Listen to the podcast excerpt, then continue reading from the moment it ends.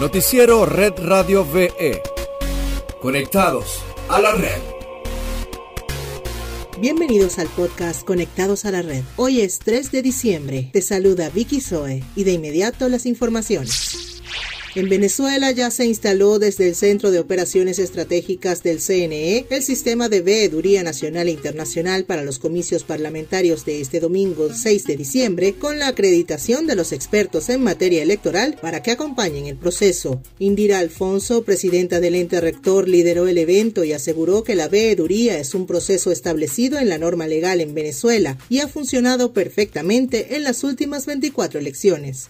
Sepan ustedes que estamos de puertas abiertas. Hemos circulado más de 300 invitaciones para la veeduría internacional en sus figuras de misiones técnicas y acompañantes. Nosotros queremos que asistan, que asistan como parte de buena fe, que estén compartiendo con nosotros, escuchar sus sugerencias y consideraciones siempre en el marco del respeto y de la consideración que se tiene a la autodeterminación del pueblo, a la no injerencia y a las normas que hemos establecido para tal fin.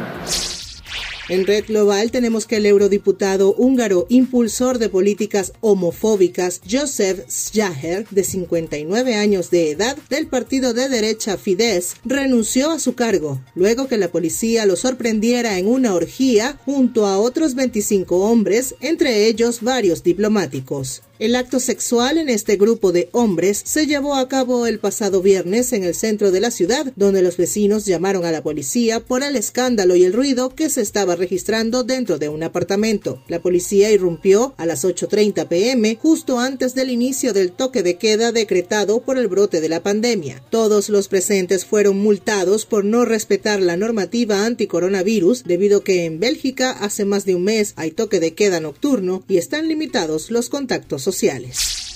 Y para finalizar, te contamos que Xiaomi se ha convertido en la marca más consolidada este 2020 pese a la caída económica generada por la pandemia, al punto que ha superado a Apple en las ventas durante el tercer trimestre de este año. Ahora, un informe de la firma estadounidense Gartner, encargada de analizar las ventas de teléfonos en todo el mundo, aseguró que Xiaomi se ubicó en el tercer puesto de ventas de teléfonos, mientras que Apple bajó al cuarto lugar. En el tope siguen estando Samsung con 80.8 millones vendidos, lo que es un 22%, y Huawei con 51.8 millones, que es un 14%. Xiaomi llega al tercer lugar con una cuota del mercado del 12,1%, que se traduce en unas ventas de 44.4 millones de teléfonos, mientras que Apple tiene una cuota de mercado del 11.1% y ventas de 40.5 millones.